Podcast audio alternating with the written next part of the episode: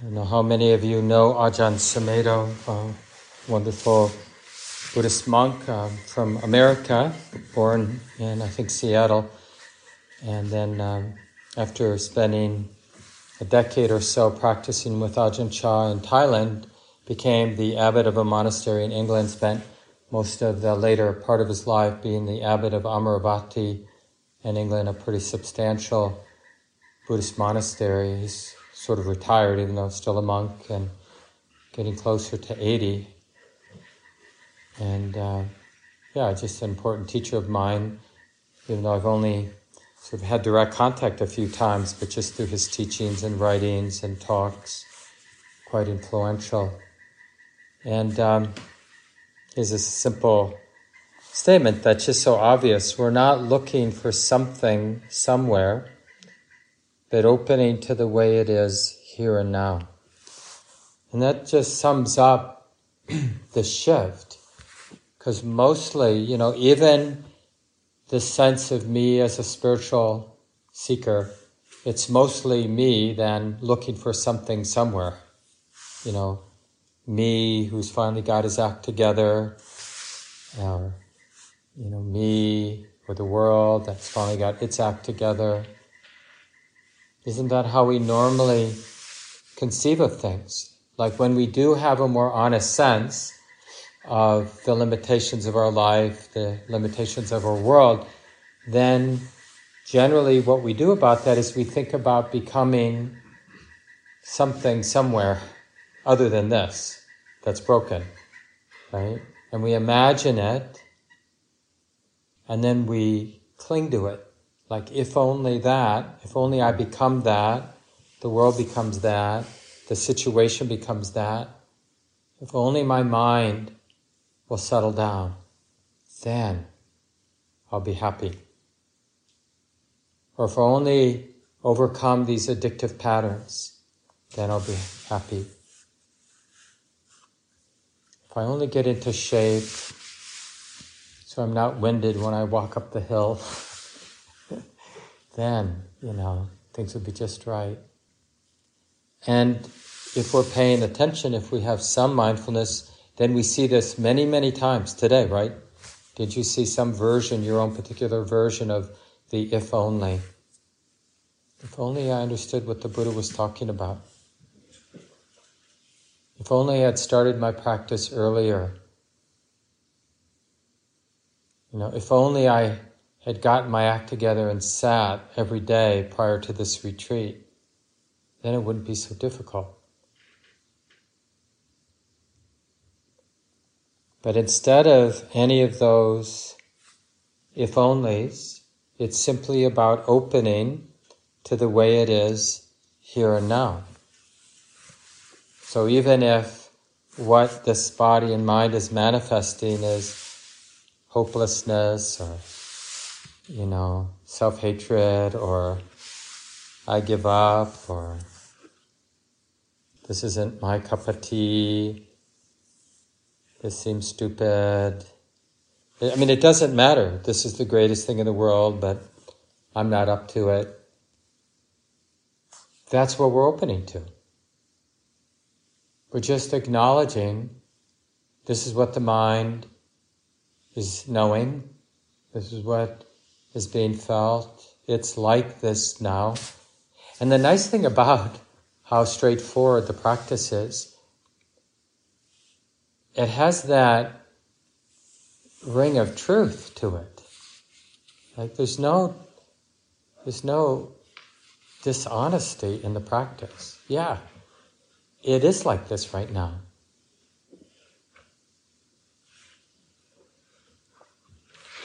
So what is, and you know, it's it's an it's a real question. It's an open question. What is the helpful way to be relating when it is like this internally in terms of the mental activity, the emotional qualities externally, you know, in all ways, when it is like this, what is the skillful healing way to be relating? With disconnection, being in conflict in some way with what's the way it is? And this we can check out directly for ourselves. You don't need me to tell you or the Buddha to tell you. Because when we relate to the present moment in ways that are stressful, then where is that stress being experienced? Right here. We can know, oh yeah, when the mind is relating to the present moment in this way, it feels like this. Cause and effect. Good to know.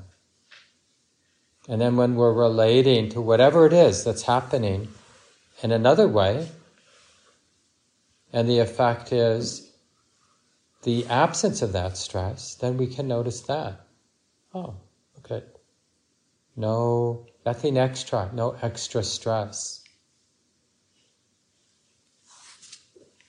It's kind of, some ways, a little counterintuitive, but it's, it's really an important um, thing to get from the way the Buddha taught.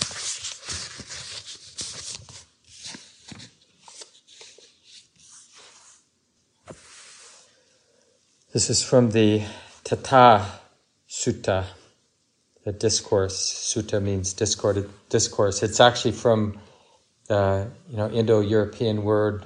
It's related to the Indo-European word uh, sutra, like the thread that they sew you up with. So the suttas or the sutras, you know, there's a thread, the thread of the teachings. Because that all the teachings, if they're real teachings from the Buddha or from anybody with wisdom, they're all about the way it is. You know, different ways of using concept, language, words to point the mind to the way it is here and now. So, and the word tatha is like it's related to suchness, thusness, the way it isness, the actuality. So it's that discourse on the way it is. Practitioners, these four things are real, not unreal, not otherwise. Which four? Interested? the four things that are real.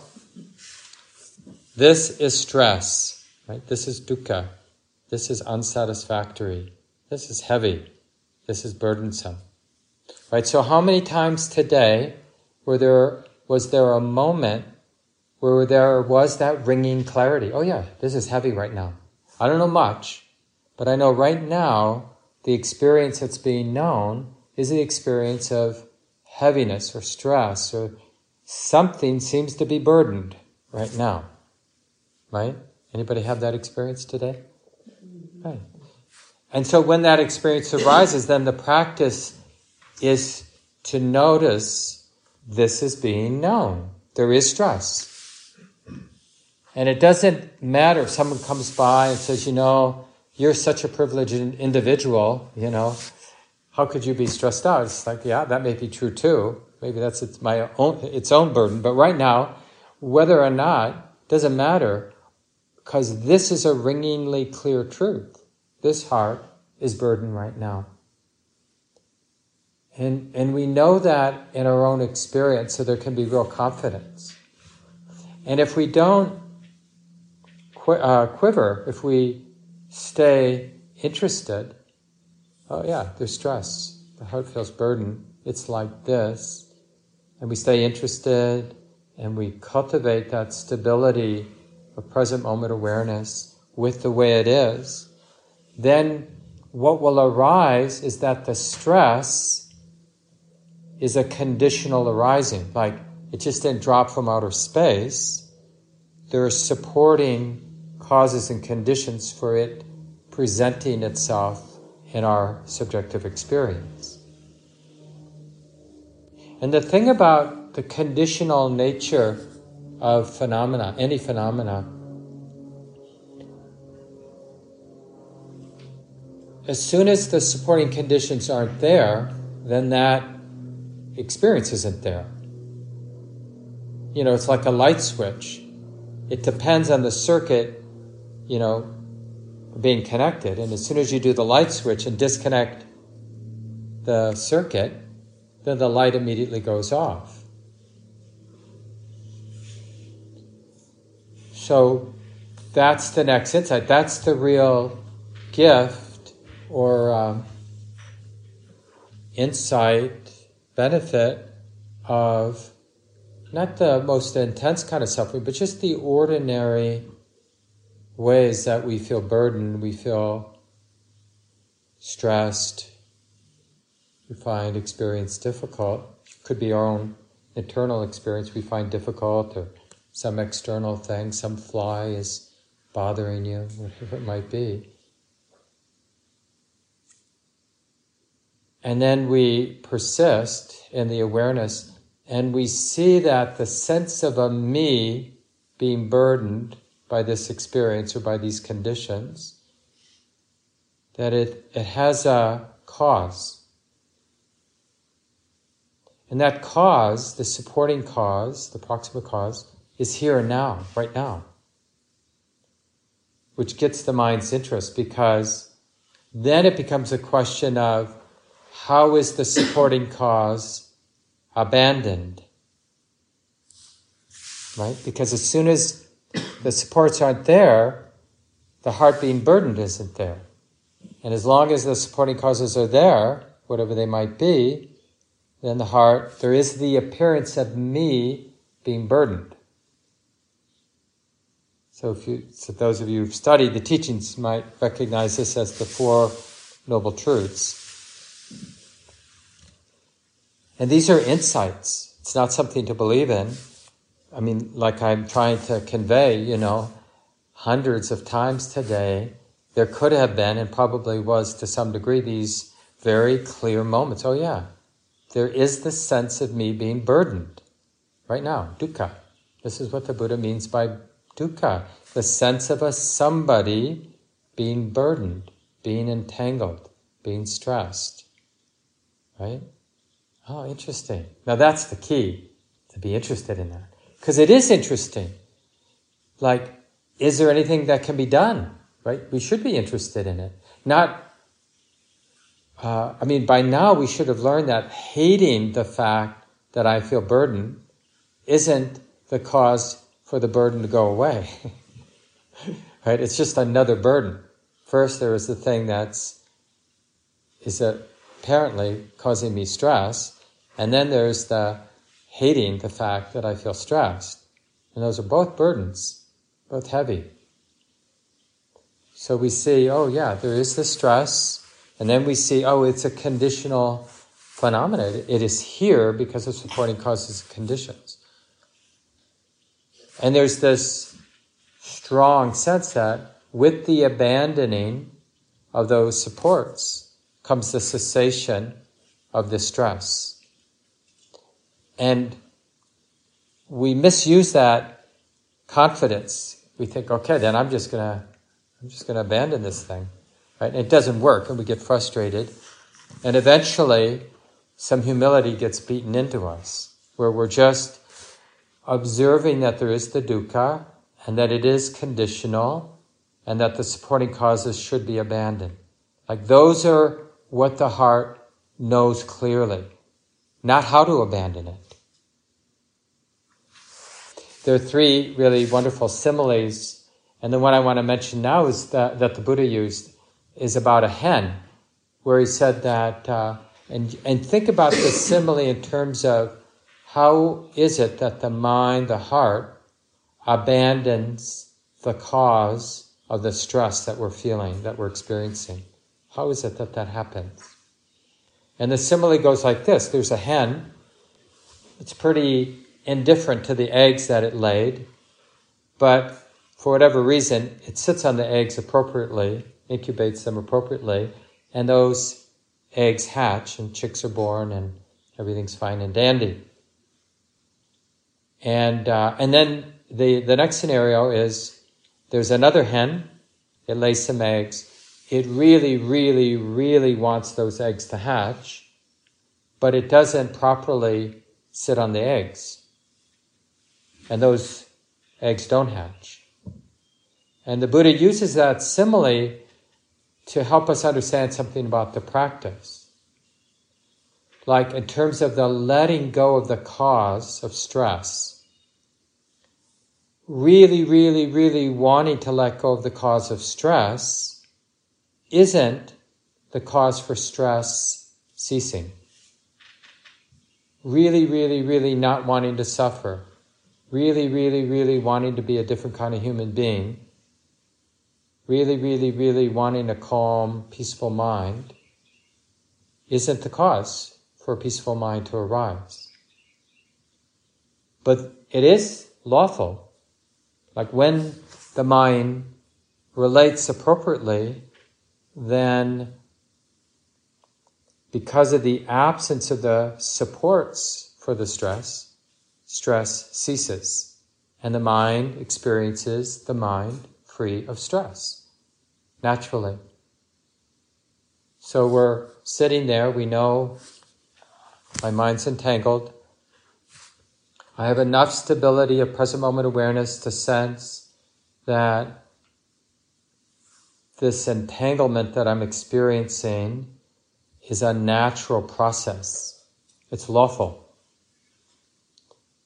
And it's built upon supporting causes. So we're, we're sitting there observing the present moment but now we have this thread of wisdom that knows, like, what is it that's here but hasn't been clearly acknowledged?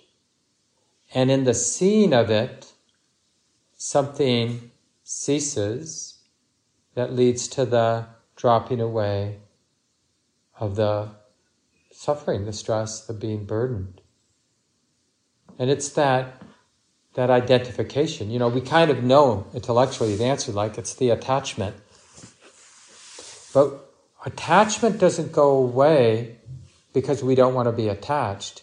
Have you ever done that? Like you noticed in somewhere in your life you're really attached, really identified to something. Something really hurts, you know, somebody didn't treat you the way you wanted to be treated, and it really hurts.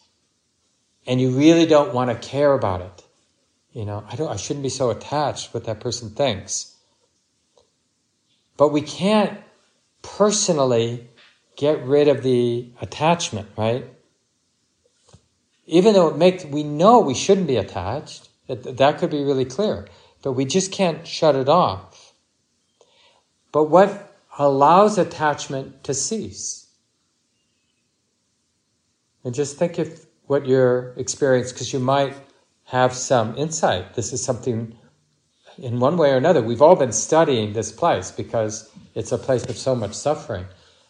What, when we do notice that the mind is identified, attached, grasping, clinging to something, what is it that allows that clinging, that grasping, that attachment, that identification to naturally cease to exist? It's the seeing that that attachment is impersonal and is the cause for the suffering. It's like when we're really observing that we're holding a hot, hot pan and we feel, and, and the mind, you know, the brilliant mind makes the connection holding this pan is burning my hand. Then letting go happens. You know, we might think that I decided to let go of the pan.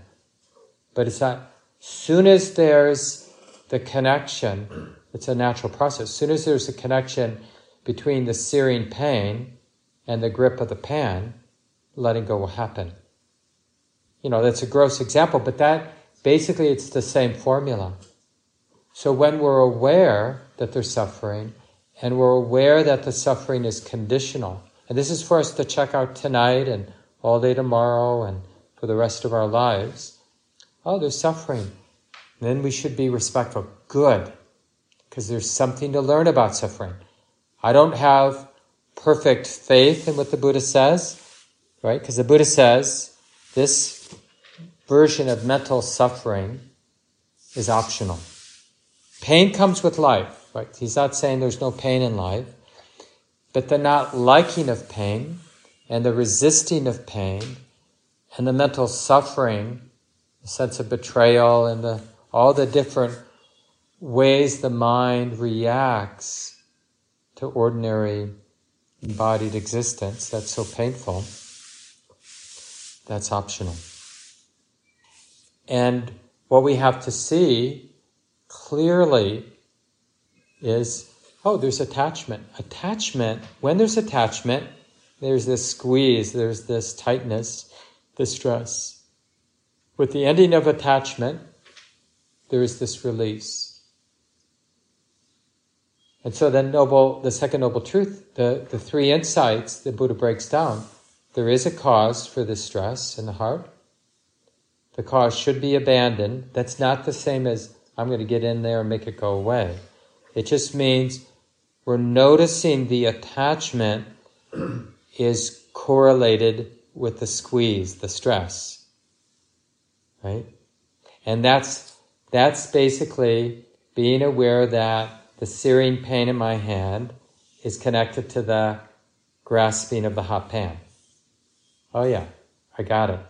When there's this grasping of the hot pan, there's a searing pain in the hand. With the releasing of the pan, the releasing of the grip, that pain goes away, assuming that the burn didn't go so bad, right? So it's the same thing. And then we'll have that moment of saying, oh, there is a cause. The cause is this attachment, this attachment to the desire, this identification with the desire to hold, to grip, to identify. And then there's an end. There's a cessation of that cause and the cessation of the stress. Now, probably some of you had moments with some clarity of being bound up to some degree about whatever, being somewhat persistent, just holding it with awareness, non judgment, balanced, somewhat relaxed, and then the recognition that being burdened is not there anymore that has ceased. Right? I mean, clearly, right, we've been burdened many, many ways today. Where is all that stress and burdensomeness now? It ceased, right? I mean, a lot of it, maybe some of it's still there. But we rarely are aware in that moment of cessation. And we really want to get interested in that moment because it builds a lot of confidence in the path when we see there is dukkha, there's a cause, the cause should be abandoned, the cause has been abandoned, there is release. This release should be fully realized. It has been fully realized. There's a path. The path should be developed. The path has been developed. This is how the Buddha talks about the insights. And in a way, in a way that's more profound than it sounds, the Buddha says things like, that's all there is in life. There's dukkha, the cause of dukkha, and the cessation of dukkha. And the experience of that cessation, like the heart or the mind, unburdened. So, you know, it's a, a real shift in how we often think about spiritual practice as getting to like a heaven getting to a really nice place. You know, for me, it's that like perfect cabin on Lake Superior. But we have some thing we want to become, somewhere we want to be, to get to, where everything's hunky dory, you know, and there's no problems. But what we, what the Buddha says that needs to happen is the natural shedding or abandoning of the causes for the burden of the heart. Then we don't need a different world. Then we can engage our world, our lives, this messy world, 100% because we're not trying to get to a special place. We already feel free and released. Even though our body may be aging or terrible things may be happening, there's a way to be a human being in our ordinary, messy world without being burdened. I mean, this is what the teachings point to. And this is what our own experience tells us. Right? We have these moments. Like, haven't you had sits? Those of you who've been practicing for a while, where it just was hellish. You know, the, at some point, just like, I'm never going to sit again. kind of like, if it's like this.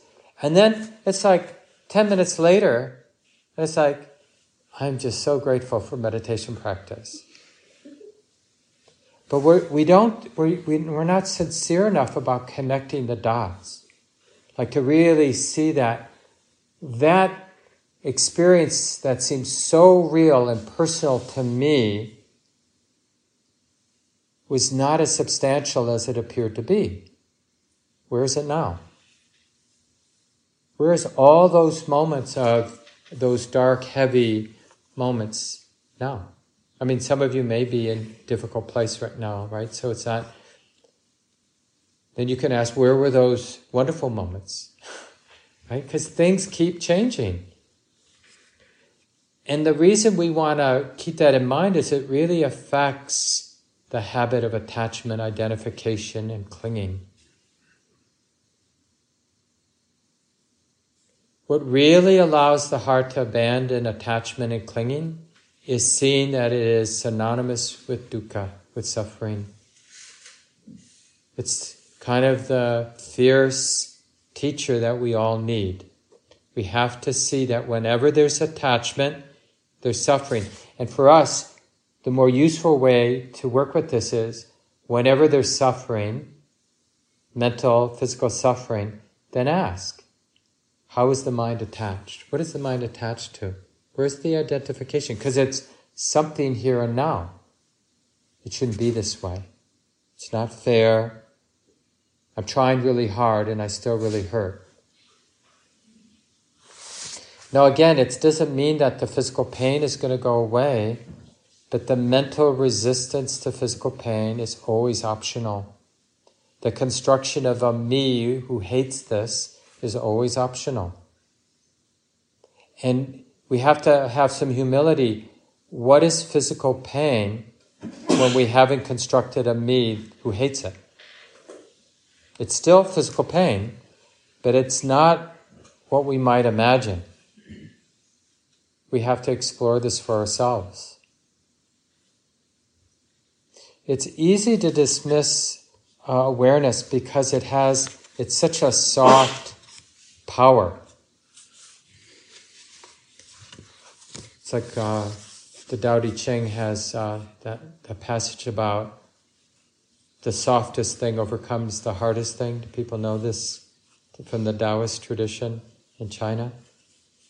Right? It's like the water that carved the Grand Canyon. I mean, it's pretty impressive. But water isn't like a chisel, it's a pretty soft thing. But given the right conditions and time, pretty impressive things can happen. And it's like the same thing, this receptive or open, continuous, non judging, kind presence with no agenda except to connect, to understand, or to connect in a way that supports understanding. That's all its agenda. Just connect. changes everything. It really does. But we have to trust it enough to persist. That's the problem. That's what makes it so hard. Because there's all kinds of reasons to doubt it because it doesn't seem that substantial. Hate, like hating our pain, it seems like at least I'm engaged. you know, I'm not acting out my helplessness. I'm really in there hating it. But wisdom, this is from my uh, one of my teachers, Sayadaw Tejaniya, the person I've been mentioning a couple times today. He has this great line. He says, "Real wisdom only cares about cause and effect. Only is interested in causes. So, like when we're suffering, wisdom just wants to know how did this come to be, so I so it can know how it can cease. It's totally pragmatic in what way is the mind involved in the dukkha, in the suffering or stress that's being experienced? How is this mind involved right now? is it involved right now? So there's a, and we just presume we're not seeing everything. So there's that patient, steady, humble, curious sensitivity, right? That present moment awareness. So that whatever's here, not being felt and seen, can slowly, gradually be felt and seen clearly. Oh, oh, it's like this. This is how it is. So I'll just end with this sutta that I started but didn't finish. Practitioners, these four things are real, not unreal, not otherwise. Which four? This is stress, is real, not unreal, not otherwise. This is the origin of stress. This is real, not unreal, not otherwise. This is the cessation of stress. This is real, not unreal, not otherwise. And this is the path of practice leading to the cessation of stress. This is real, not unreal, not otherwise. These are the four things that are real, not unreal, not otherwise. Right, so this is, in Buddhism, this is considered wise view. When we check our attitude and we notice a lot of the time, not such a skillful attitude, well, begs the question, well, what would a skillful attitude be? It means that the mind that is intimate, observing, present with phenomena, experience, it is, it has this very particular lens. This is stress. These are the causes for that stress. There is cessation. There is a path that supports that cessation of stress. Okay? It's just that in Buddhism we call that being interested in the conditional nature, so that we know how it is that things come to be, like peace or like stress, and how it is that these things cease to be. Now imagine if that's all we did all day long. Even as we take care of our responsibilities, raise the kids, do our jobs, feed ourselves, use the toilet, but what we were really doing is observing, ah, this is stress. This is how that stress has come to be, is being maintained. This is the cessation of the stress.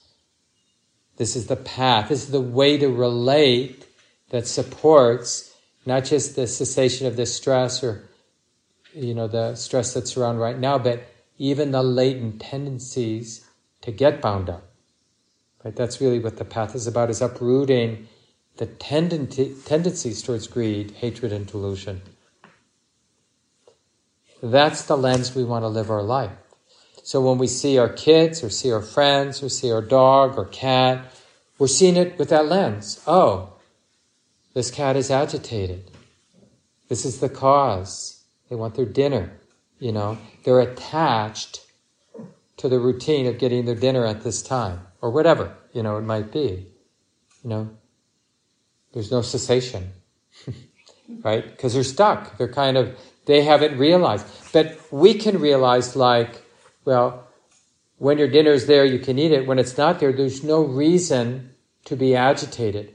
Because being agitated that your dinner isn't there isn't the cause for your dinner being there. Unless you have a live with a person, you know, then you're in real trouble because the dinner's going to get earlier and earlier right? Because the cat will know, oh yeah, you just agitate the owner of the, of the food, and then food shows up.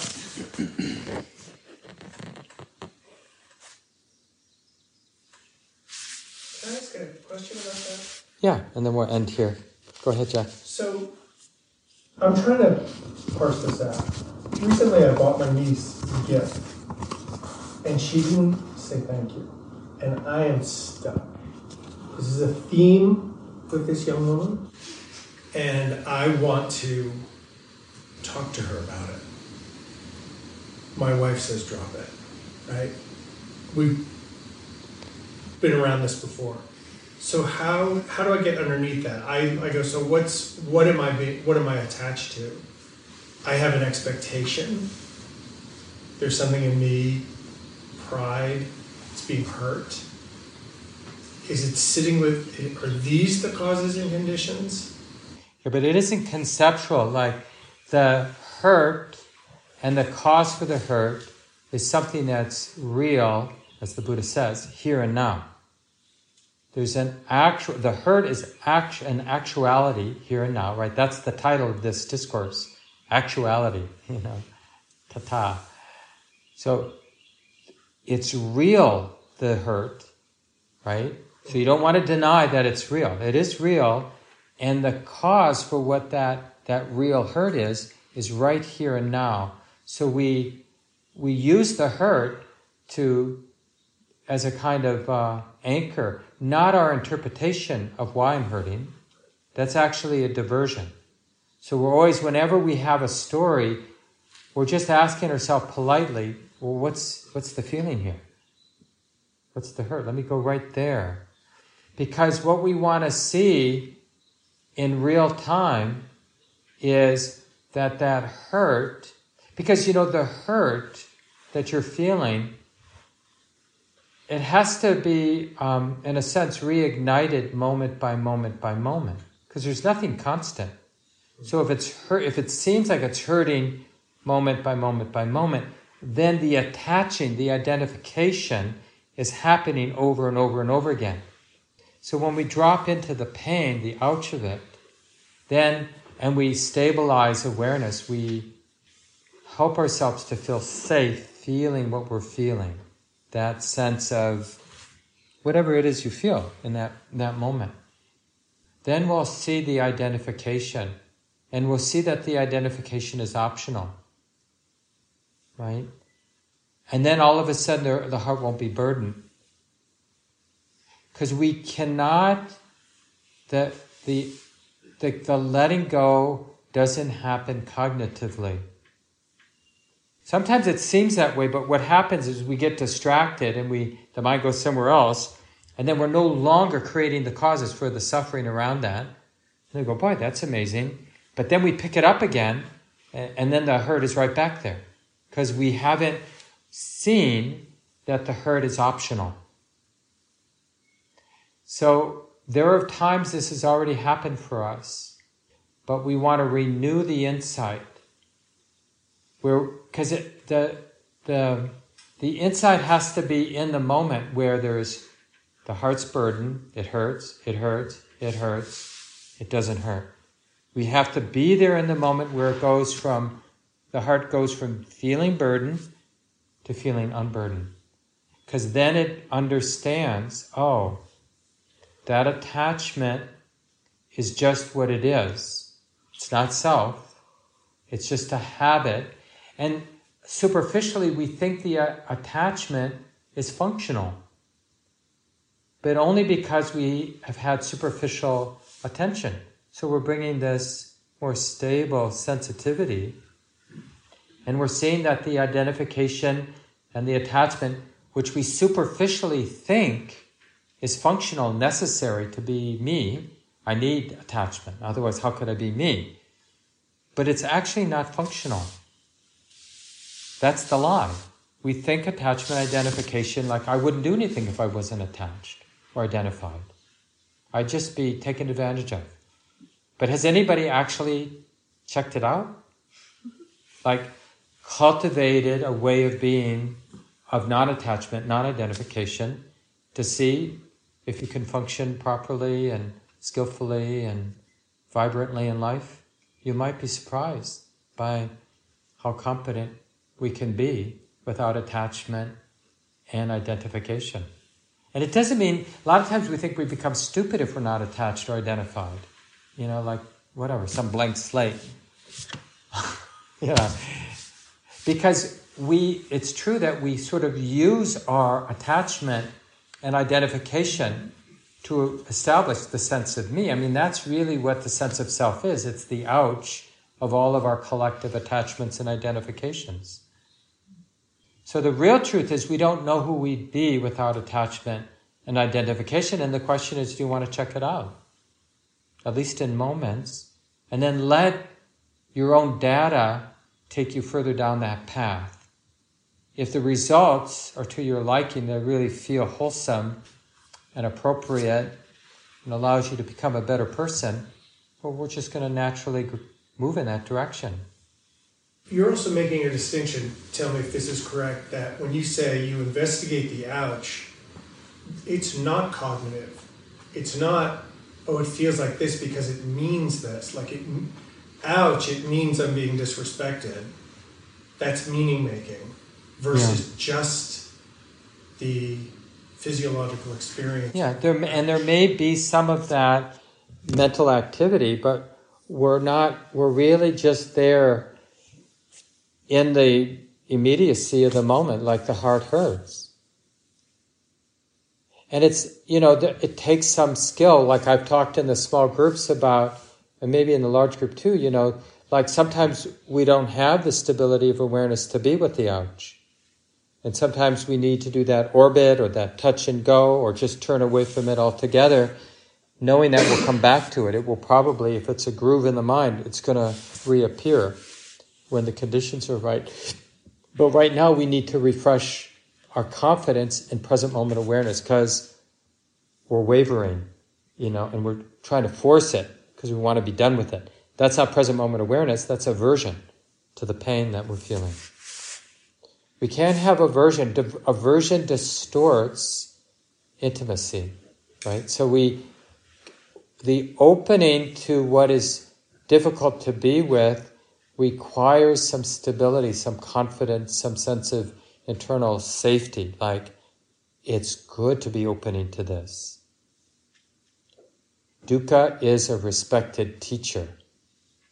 It's liberating. The Buddha says it's the not knowing dukkha, not understanding stress, that is the cause for stress.